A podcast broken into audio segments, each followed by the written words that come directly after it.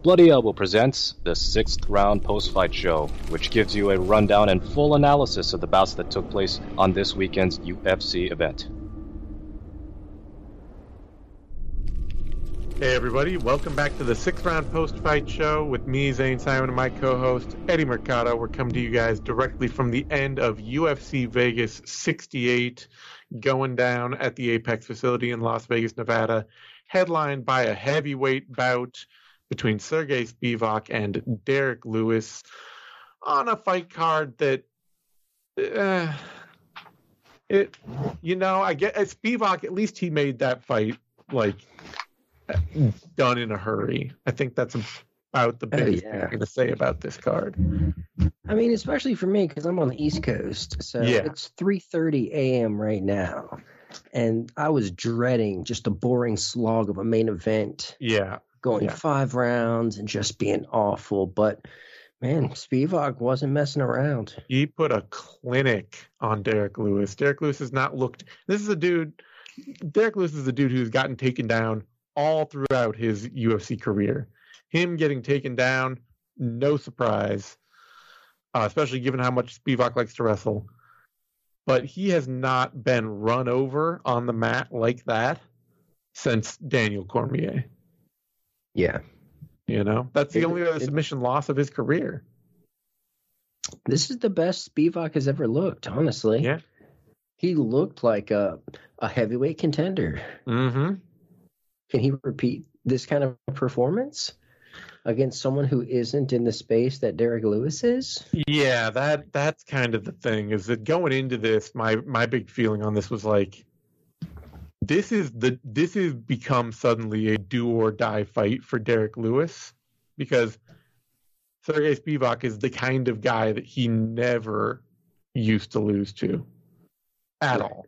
He would get you. He would get laid on for you know two rounds in four minutes and fifty seconds, and get up and land one bomb that would knock the other guy out.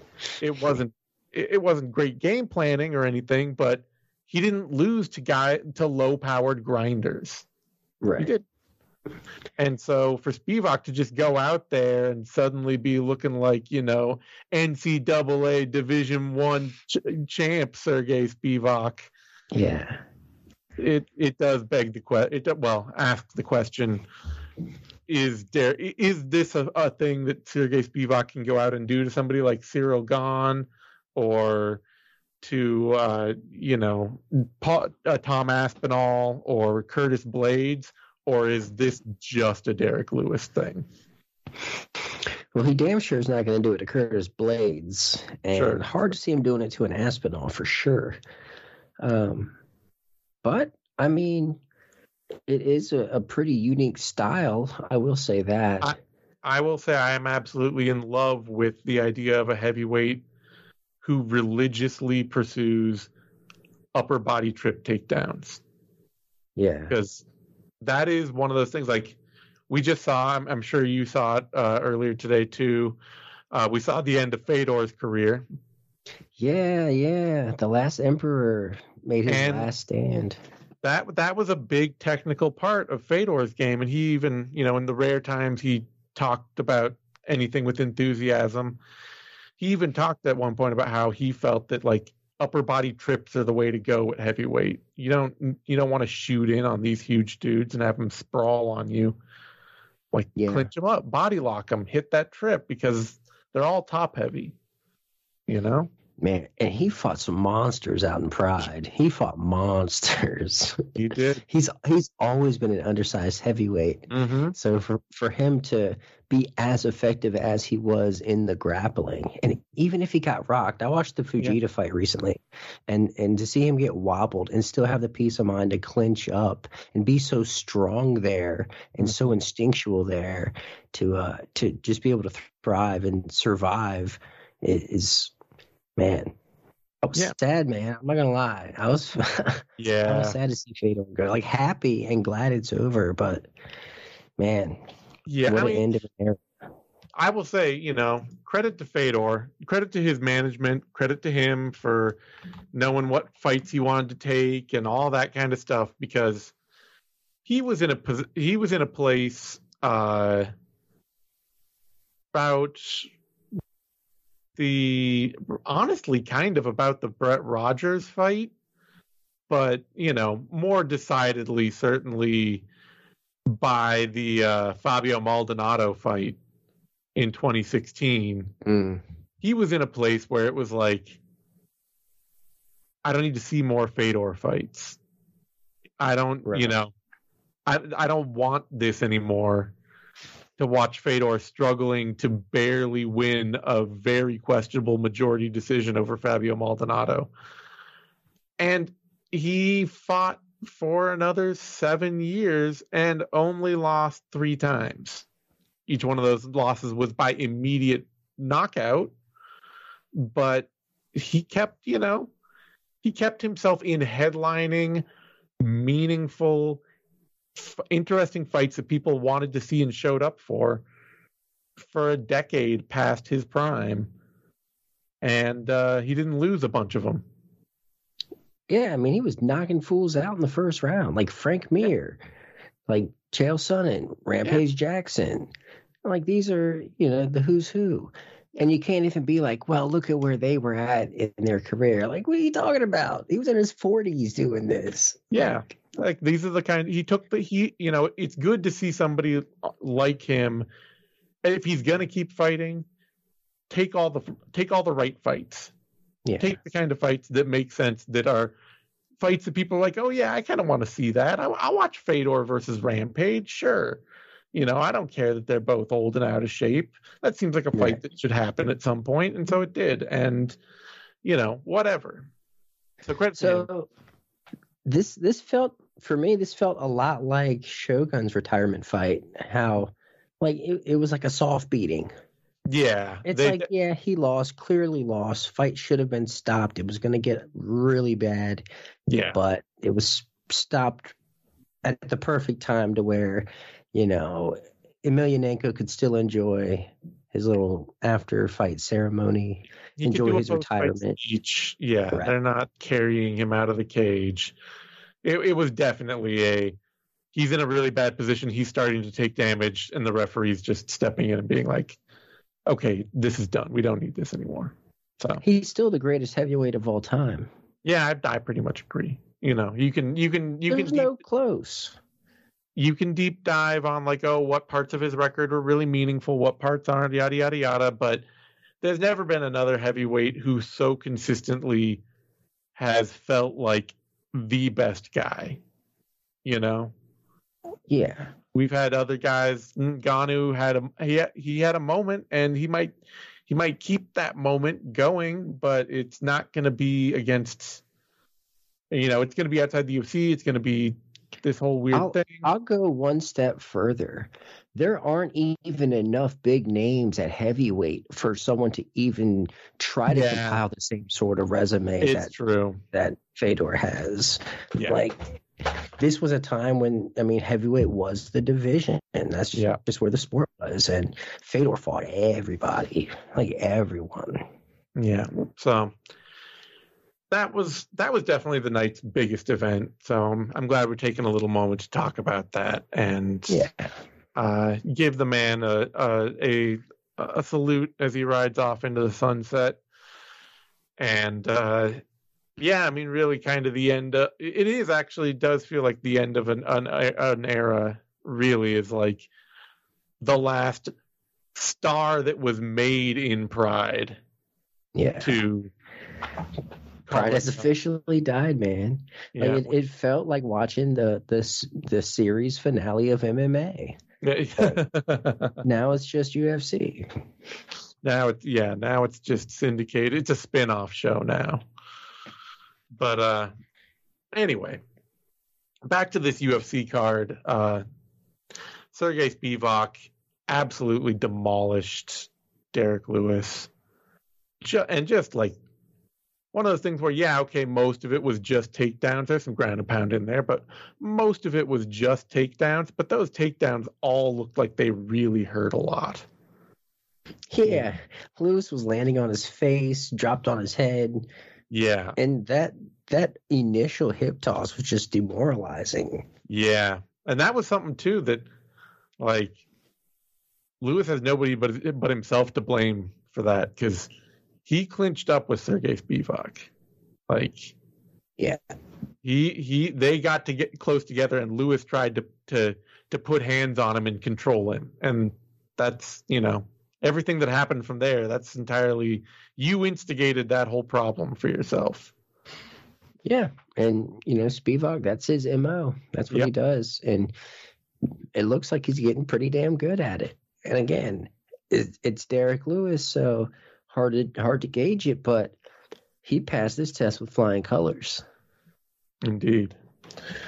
Before I'm going to take a second here before we jump over to our co-main event, just to give our our uh, the sixth round vivisection uh, bloody elbow Patreon a plug. Oh yeah, yeah, yeah, yeah. If you're a fan of the sixth round, if you're a fan of the vivisection, if you're a fan of the MMA Depressed Us, basically if you're a fan of the shows that I host, uh, I have a Patreon that I've started to support not only myself but Eddie and uh, Connor and our producers and all that.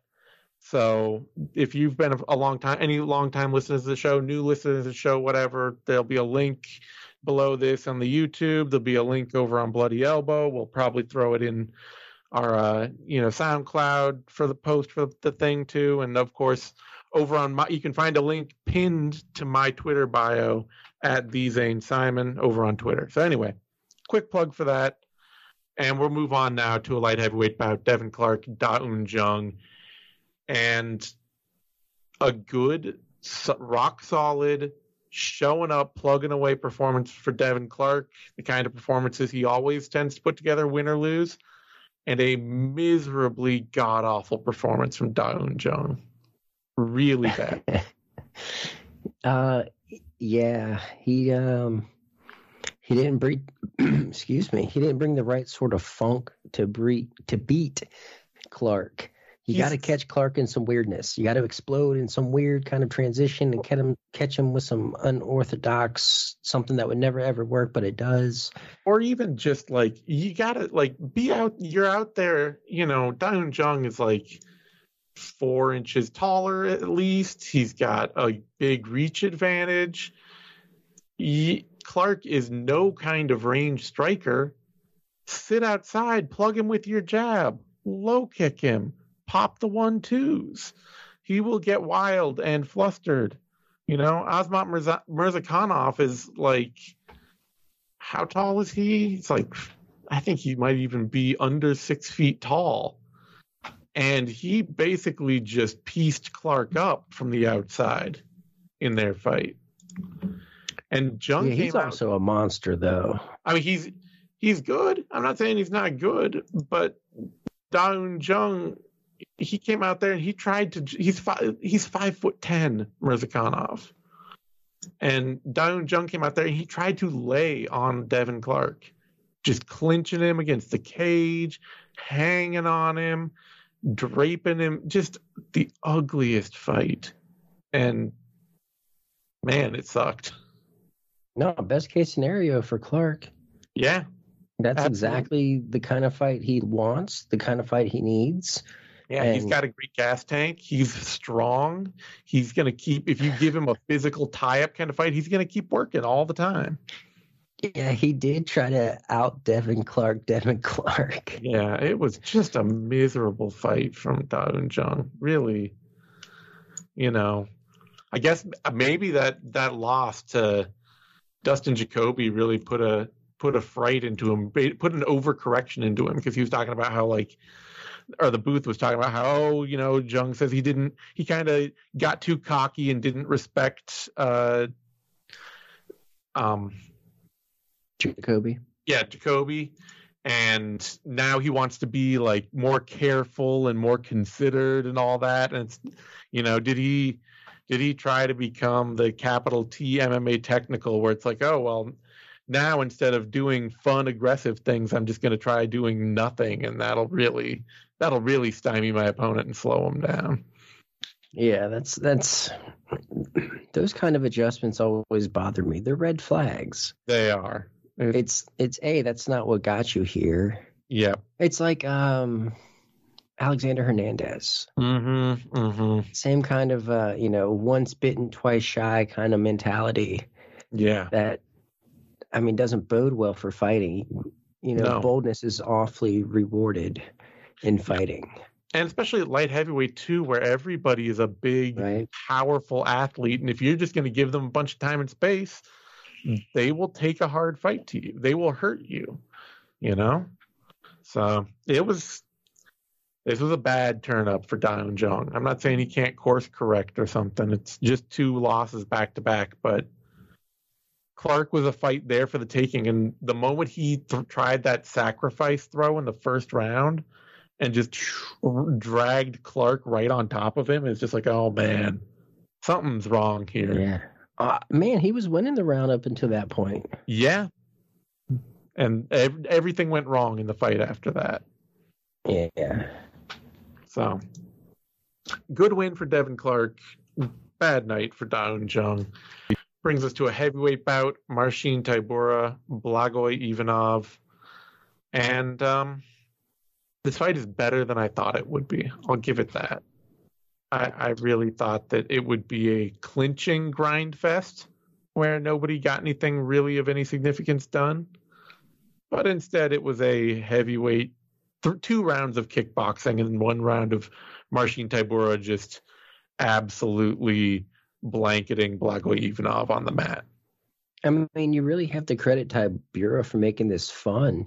I mean, it, it it was his his heavyweight stick and move style mm-hmm. that was was keeping it from from from being a grueling slog. I mean, he would you know he would leap in with his classic one two, and then come with the liver kick, and then do this kind of awkward trot out of range, and Mhm.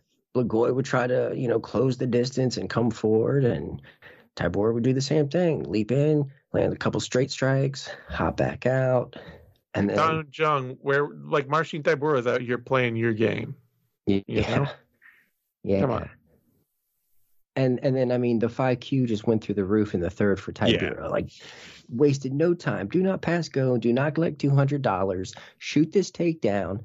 Catch Ivanov with his pants down, and then just totally own him for five minutes.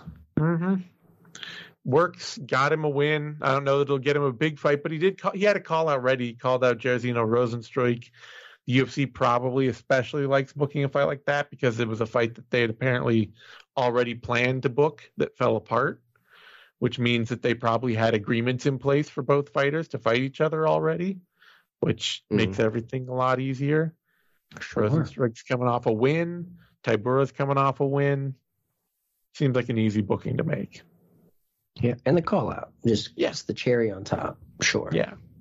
All right. That brings us to our night's controversial moment. Doo Ho Choi, Kyle Nelson, Choi. Uh, you know, this was this was kind of an awkward fight all the way through.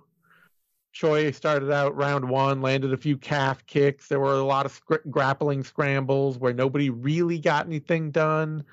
I gave Choi the first round because he got like a guard pass and a good attacking moment late in the round or something, and he had the calf kicks. And then round two, Nelson clubs Choi. Looked like he really hurt him for a minute, and he, I I thought there was another fight, another moment in that round two where he actually froze him with a punch for just a second again.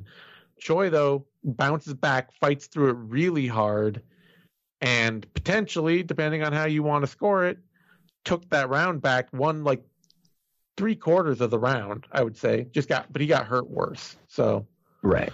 I'm not at all surprised that the round was scored against him. I scored it against him. I could see it both ways. Whatever. That's not the controversy. Round three, Choi's on top. He's doing work. He's got this fight seemingly in control. And he's in guard. Nelson grab has both of his arms locked up. And I don't know if Choi was just trying to pull his arms free, as some people are claiming. I don't know if he just had a a massive brain fart moment in the middle of the fight, but he pulls back and drops back down and headbutts Kyle Nelson pretty clearly right on the forehead. Yeah. I I I would stand by it. Like I don't know whether you you you can't actually ever really judge intent for anyone. There's no way to see inside somebody's soul in the moment, even if they said, "Oh, I intended to do it." That's only you know, you, you can never truly know in the moment what somebody was thinking. But I don't. I think that that was a perfectly justified point deduction. Yeah, I mean, it's it was a headbutt, right? It's a headbutt, like no no doubt, or it was and a clash of heads, a, a cla- initiated well, but, by Doo Ho Choi. Yeah, the thing is, is that and you know, just laying there. exactly. There's a lot of there are people like, oh well, people clash heads all the time. What are we going to take a point every time? It's like there's a huge difference when you are on top of somebody in their guard.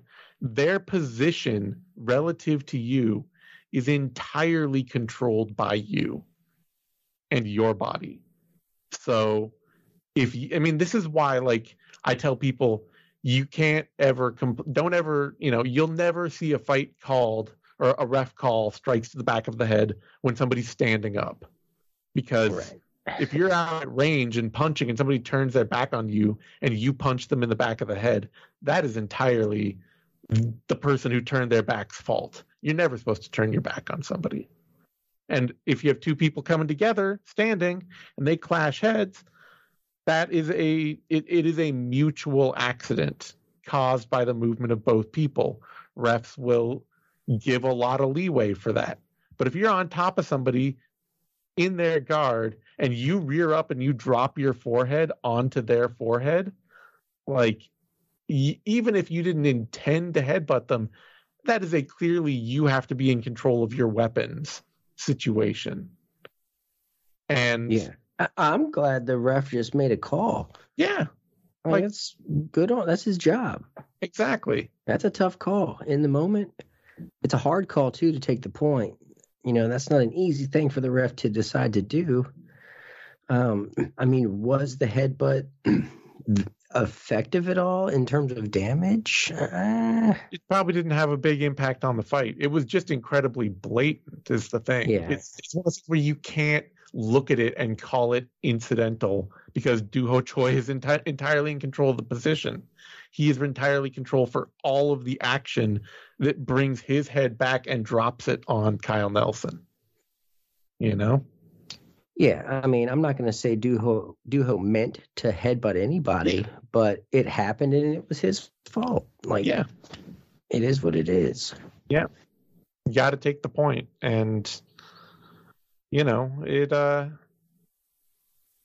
it oh, you know what? We should. Did we already mention that the fight was scored a majority draw? Yeah, yeah. The fight was, as a result, scored a majority draw. They took the point that that pivotal second round, two judges gave it to Nelson. Only one judge gave it to Choi. So you have a 29-27 on one card and two 28-28s on the other two judges' cards. And, I'll, say, well, I'll just say one more thing about this.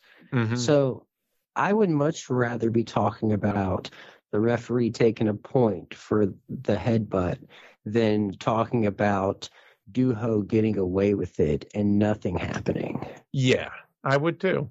Like so, it, it to me, it's just one of those situations where, you know, it, it's.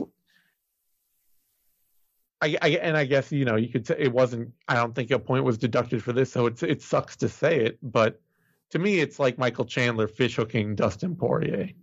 Like, yeah, it's just a really obvious foul that should have had a point deduction automatically. You know, right. And you could say, oh, it's incidental. His hand slipped in his mouth. I don't know, or whatever you want. But that kind, it's a, it is a you have to be in control of your weapons kind of foul.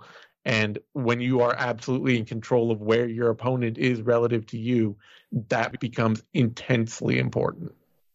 So that's my little rant about that fight. Otherwise, yeah, fair, it's fair play. Yeah, Otherwise, I'm just glad Doo Ho Choi didn't get knocked out because he almost got knocked out. Man, I was thinking that too. Yeah. I was like, he'll probably win, and I picked him to win. But I was like, man, my heart will break if I have to watch Fedor get, you know, finished and then Doo Ho comes out and gets sparked by Kyle Nelson. Yeah. I mean, it, heart if, couldn't bear the strain. I'm, if I'm if I'm Doo Ho Choi's trainers and like family and everything, the if I'm the people around him, I would be like, dude, you need to take a hard look at this fight because you got hurt really bad by like one of the few clean shots your opponent landed on you. You know? yeah. There it was not it was still not a very good showing for Choi. He he bounced back through adversity. He still got a bunch of really diverse offensive tools. He still has a lot of fun in his fighting style, but it feels like featherweight is full of guys that will not only land that shot Nelson landed, but 10 more. You know? And it's like you look at the Korean zombie and and he was he's you know, he takes shots, he gets hit, but he Yeah. just does such a much such a a better job of of absorbing them and dealing with it and not not getting stunned in those moments where like the light flickers for a second. Yeah. It's uh, you know it's scary because he- the the in the cage mileage on him. oh, Well, he's been through some heavy wars, so the in, in the cage mileage on him is a lot higher than you'd necessarily you know think for the six the nineteen fights he's had over his career. And that's with time off. Yeah, but even with a lot of time off, it just doesn't seem like the durability that rode him through that Cub Swanson fight is going to be there for him. And without that, he's you know he's had years to train and work on his defense, and it's not enough to just not eat a huge overhand right from Kyle Nelson. So I don't know. It was a weird fight weird overall. I'm happy enough with the draw, and I'm happy that Doo Ho Choi didn't get knocked out, even if he feels a little robbed. Anyway, I'll jump over to the to a welterweight bout. Adam Fugit, yes, Yusaku Kinoshita, and a pure prospect derailing fight for uh, Kinoshita.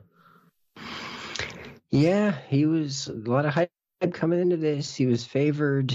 Um Fugit just wanted it. Yeah. he just wanted it, man. Like he had to go through a little bit of adversity, but man, he made the most of it of of his top position. And dude, those elbows were ferocious. They really were. Yeah, I mean it was kind of hard for It's weird to see coming right off the back of that uh, Jubli Saragih fight, but Kinoshita like the wrestling game was just not there. The get up game was strong, but Yeah. the actual like I recognize this shot as it comes at me and I know how to defend it game or I'm on my back now and I know how to get out of this. Those parts were very lacking for him. And Fugit, yeah, he he absolutely knew how to take over given that kind of advantage. Yeah, today we saw a lot of uh, a lot of clinch work tonight. A lot of a lot of people working working their clinches up against the cage. It's like a common theme throughout. Oh, we've just got word from our uh, producer as well. Dana White has uh, apparently he felt that the point deduction that I am happy to defend uh, was insane and paid Choi his uh, his win money, which Oh well, that's good. it is. I'm glad Choi gets his win money. That's nice. But if you're going to give Choi his win win money, you should give Kyle Nelson his win money too, because it's a draw. Like, you know, don't don't cheap out on the other guy just because you thought that the uh, if you're gonna pay if you're gonna pay a guy for a draw, pay them both. You know, Well, I think he's saying if the point wasn't deducted, Choi would have won. So that's Well, why he, he's paying. and and it's true he would have, but like, still, I still think that's bullshit. Like, pay Kyle Nelson too. You know, I I don't know. I think it's I think I I like that Choi got paid, but if you're gonna if you're gonna be splashing out to at a guy for getting a draw, like pay pay the other guy too. I don't know. Uh, otherwise, also apparently White has said that Derrick Lewis is still sticking around and being a highlight performer for the UFC. So who knows how how how much truth that will actually carry down the road, but you know, Lewis has certainly earned his stripes in the UFC, so yeah. I'm happy to see him keep getting paid.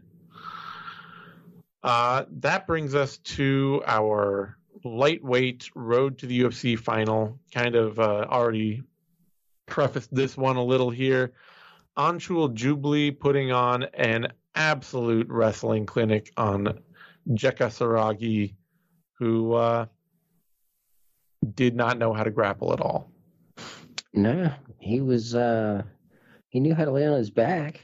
yeah, yeah. Um, but no, he uh no kind of get ups, no kind of sweep attempts, no sub attempts. Um, just seemed uneducated. Yeah, I'm actually surprised he lasted as long as he did on the ground. Mm-hmm. He's a tough guy, and like he's got physical attributes. He's got power. He was willing to attack off his back and all that. The heart's there, but there's clearly ju- was just a massive gulf missing in his MMA education.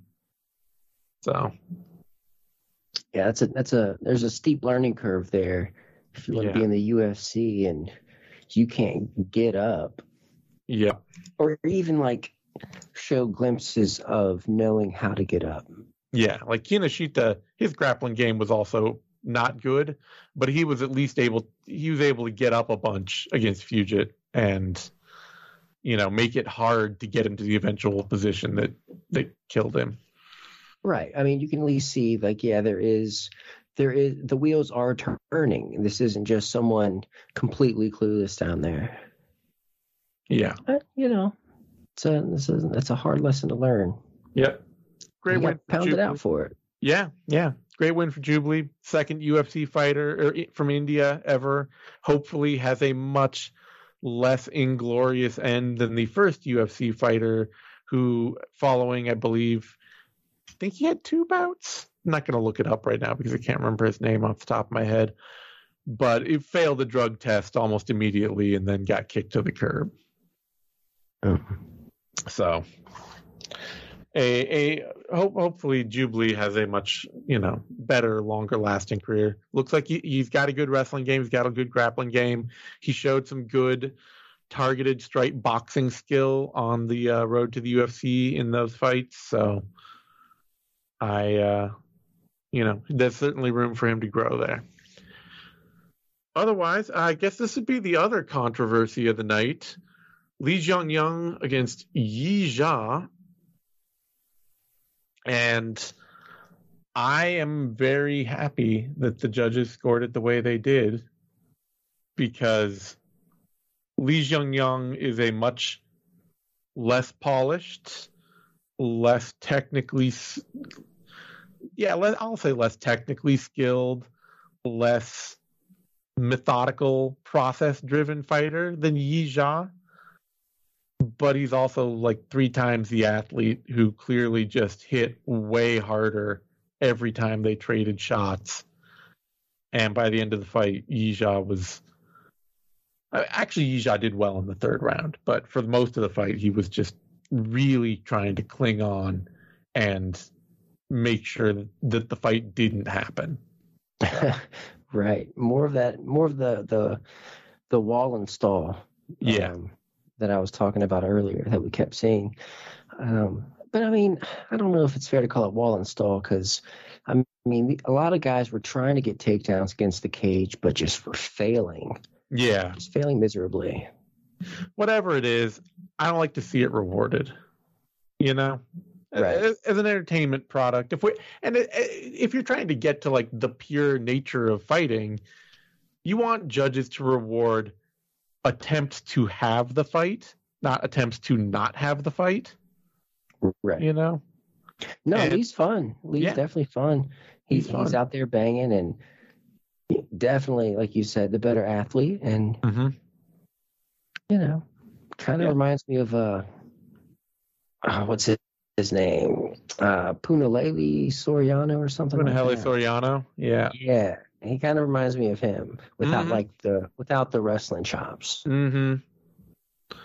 Definitely a lot of build, a lot to build on for him, and uh, even if this wasn't the best fight, it's clear that like there's a lot of polish that could go on to improve him by big leaps and bounds pretty quickly. Because when you're that kind of athlete, stuff comes. You can make those kinds of leaps. So stuff can come a lot more naturally, pretty fast. He's fun. Yeah. That brings us to a bantamweight bout. Rinya Nakamura, Toshiomi Kazama, and uh, of all the guys on the road to the UFC path, this event, all that, Nakamura definitely far and away the most polished and prepared looking prospect out there. hmm Kazama, you know, all credit to him because I think he knew he was in for he, he was in a shitty position. He was even apparently he was even telling the the UFC and telling the commentary team and all that that he was quitting MMA if he lost this fight. Damn. He was piling all the pressure on himself. Knew he, you know, was outgunned. Knew he was outmatched, and he just tried to go out there and go absolutely balls to the wall on Nakamura, and just got clean countered all the way through it until he, yeah, he got face planted 30 seconds into round one. Yeah, he wanted to sprint, and that's what he got. Um, turns out Nakamura can uh, handle his own in the fire, and he's got the reflexes and the timing to handle that kind of pace if he has to. Yeah, And man, the accuracy with those with his hands, the counters, like the timing on them, just Kazama just walked himself right into a knockout loss. he really did. That's uh clean though. I mean, clean. I think Nakamura got a, a bonus for that, right? Yeah, yeah. Uh, bonuses went to Spivac, Nakamura, uh, Jubli, and Tatsuro Taira in the opening bout. So, Nice. Cool. all right, that Yeah. brings us to the flyweight road to UFC bout, and um, eh, this was okay. It was it was a good comeback from Park Hyun Sung, who I had down two rounds going into the third. Uh, he was even, you know, I would say in the second round of that fight, he was he he probably won like two thirds of it, a healthy clip of it, but he was getting hurt. He was the one getting hurt in the the first two rounds, Mm-hmm. and by the end of that second round, though, he started to pick up some momentum, and he really, uh, you know, he started getting in on grappling w- against Choi in the third round, and uh, got to the the rear naked choke and put him away. And it was it was a solid showing. It wasn't. I don't know. Flyweight is going to be a tough division on him. It's I think especially like it's really hard to see more so even than somebody like Jubli at lightweight where there's you know there's a bunch of lightweights that sort of all different levels and you can kind of you know pick your spots and get comfortable and have a few fights and whatever flyweight is like 40 guys and they're all really good athletes and high level scramblers and it's just a tough division to survive if you're a really raw young fighter Yeah. Um, yeah, just as this fight went on, Park just kept getting better and better Mhm. and really just found his stride, like you were saying in the second. That's when he really found his groove and let his, and he was just flowing with his strikes. And, yeah you know, he wasn't forcing anything. And he was, he, with that, he was able to apply the pressure. And, you know, Choi tried to go to his wrestling. That was kind of his great equalizer, but ended up being his undoing. You know, Yeah. he got out scrambled. One out, he got out scrambled once, and you know, it was just the wrong time. Park took the back and you know choked him out. Yeah not a bad showing. And that brings us to uh, middleweight bout. Park Jun Young, Dennis Tululin, or Tululin apparently, is uh, they they pronounce on the on the broadcast. But what fun is that? just saying Tallulin when you've got like all these eyes in there.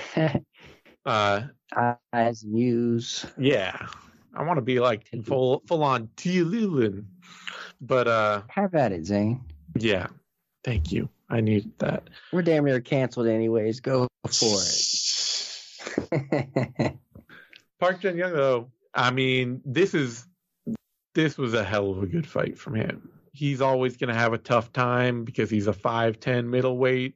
He's not like the biggest, strongest dude out there. Just just got to be scrappy, got to be smart. And the moment he got that first takedown, man, he is such a good ground and pound fighter, such a good top control fighter. It's it's a joy to watch. Yeah, he did a great job of making sure Tallulin's hips stayed flat on the mat. Mm-hmm. I mean, that's one of the first things I look for when someone hits the ground on their back. What are their hips doing? Are they laying flat or are they trying to get on a side? Because if they're getting on a side, they at least understand that being flat serves you no purpose, no benefits. Uh, and seeing that in the UFC is like it's one of the biggest red flags for me. Mm-hmm. So good for Park, man. This was Yeah. this was um a, an excellent matchup for him. Yeah, and he, talked he scored technical sub here. Yeah, he talked about it post fight too that he trains a lot of ground and pound, and I love to hear it. I love to see it because I definitely, you know, I, I think it's one of those parts of the game that does not get as much technical uh, insight and as much technical training as a lot of the other parts of the game. There are a lot of fighters you hear talk about, you know, like they really focus on their grappling, they really focus on their wrestling, they really focus on their striking, and the ground and pound is just like, oh well, it's just striking lying down. So whatever. You know? Yeah, not the case in the Dagestani systems. No. And Park Jun Young, he really shows like this is a dude who trains ground and pound. And you can see it because every time he's got a position, he's ready to do damage. All right, and that brings us finally to a flyweight bout Tatsuro Taira, Jesus Santos Aguilar. And um I, you know, the UFC, I I actually like they've got a young prospect and they're just giving him a bunch of lateral moves, letting him Fine develop a little.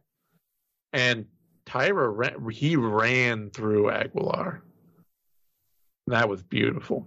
Yeah, this was a, a beautiful slow cook in the first round. Mm-hmm. Like he he plays him smoothly. He lets Aguilar because you know he shoots in. Aguilar jumps his guillotine, an Yeah. arm in guillotine.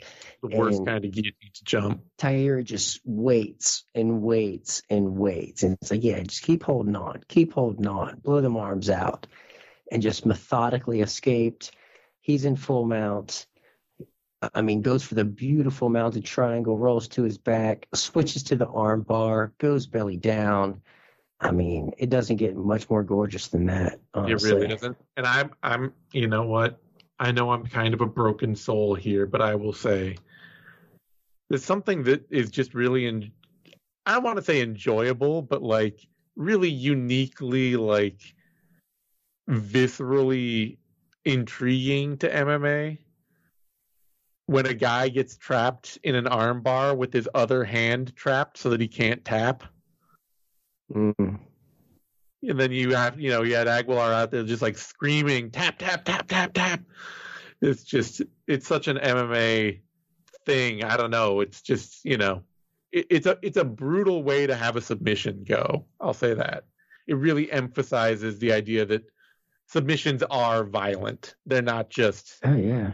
you know, it's not just, oh, I got you in the position and you're going to tap now because you know you've got no way out.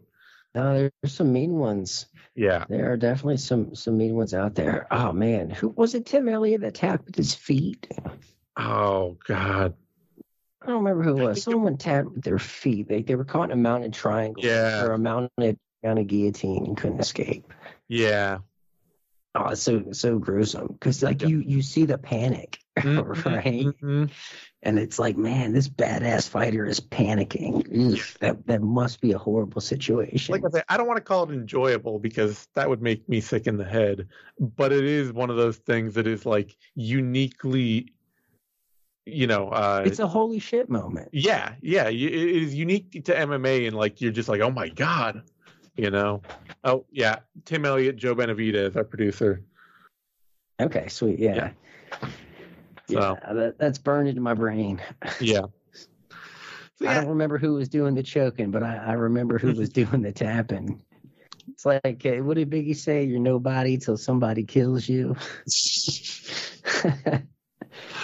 Oh. So yeah, all told, some fun things on this card, some moments to talk about, little bright spots here and there and all that, but it is kind of telling that we got like a minute into the main event and then we're like, man, Fedor though. yeah, yeah, man. And that's another thing. You look at the the the heavyweights in this main event. Compare them to a prime Fedor. Psh, It's not even close. Yeah. I mean, Not even close. yeah.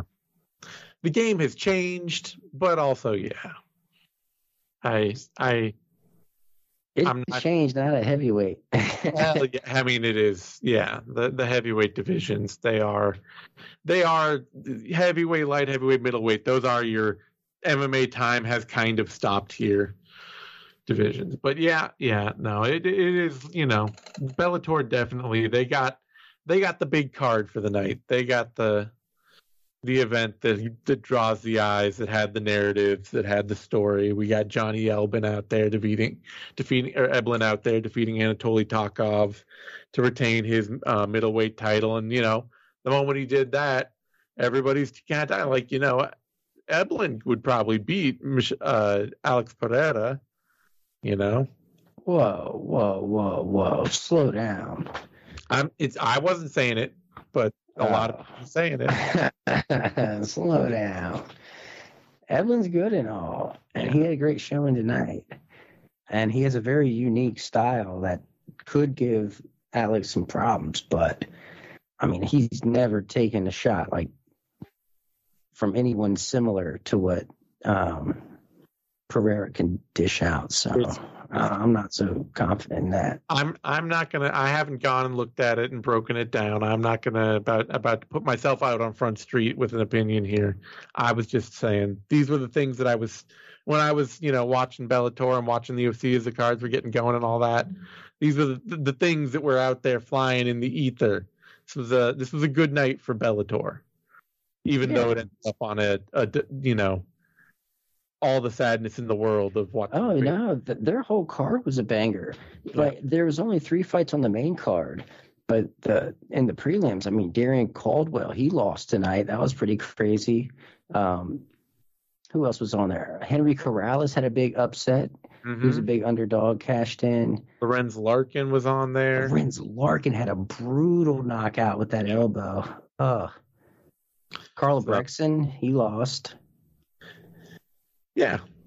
It- you, know, there were some good fights. Yeah. Some little couple surprises. so, some interesting new, some interesting things for the Bellator card going forward. Some stuff, fun stuff like that. Anyway, we're gonna wrap this up because I got nothing else to say about this UFC card.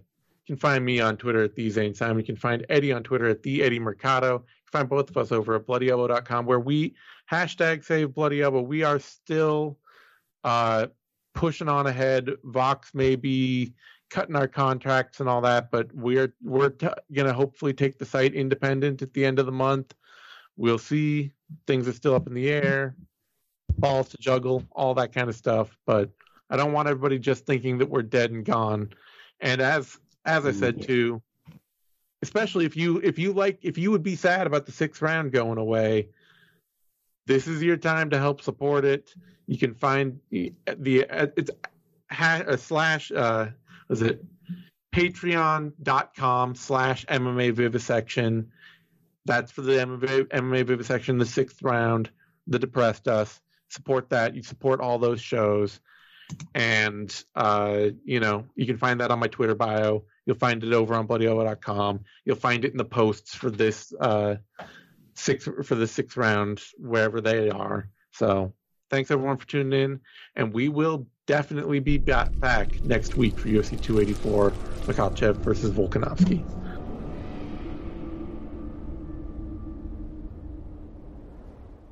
Thank you for tuning in to this Bloody Elbow Presents production. To check out more of our content, subscribe to our YouTube channel, which is titled Bloody Elbow Presents.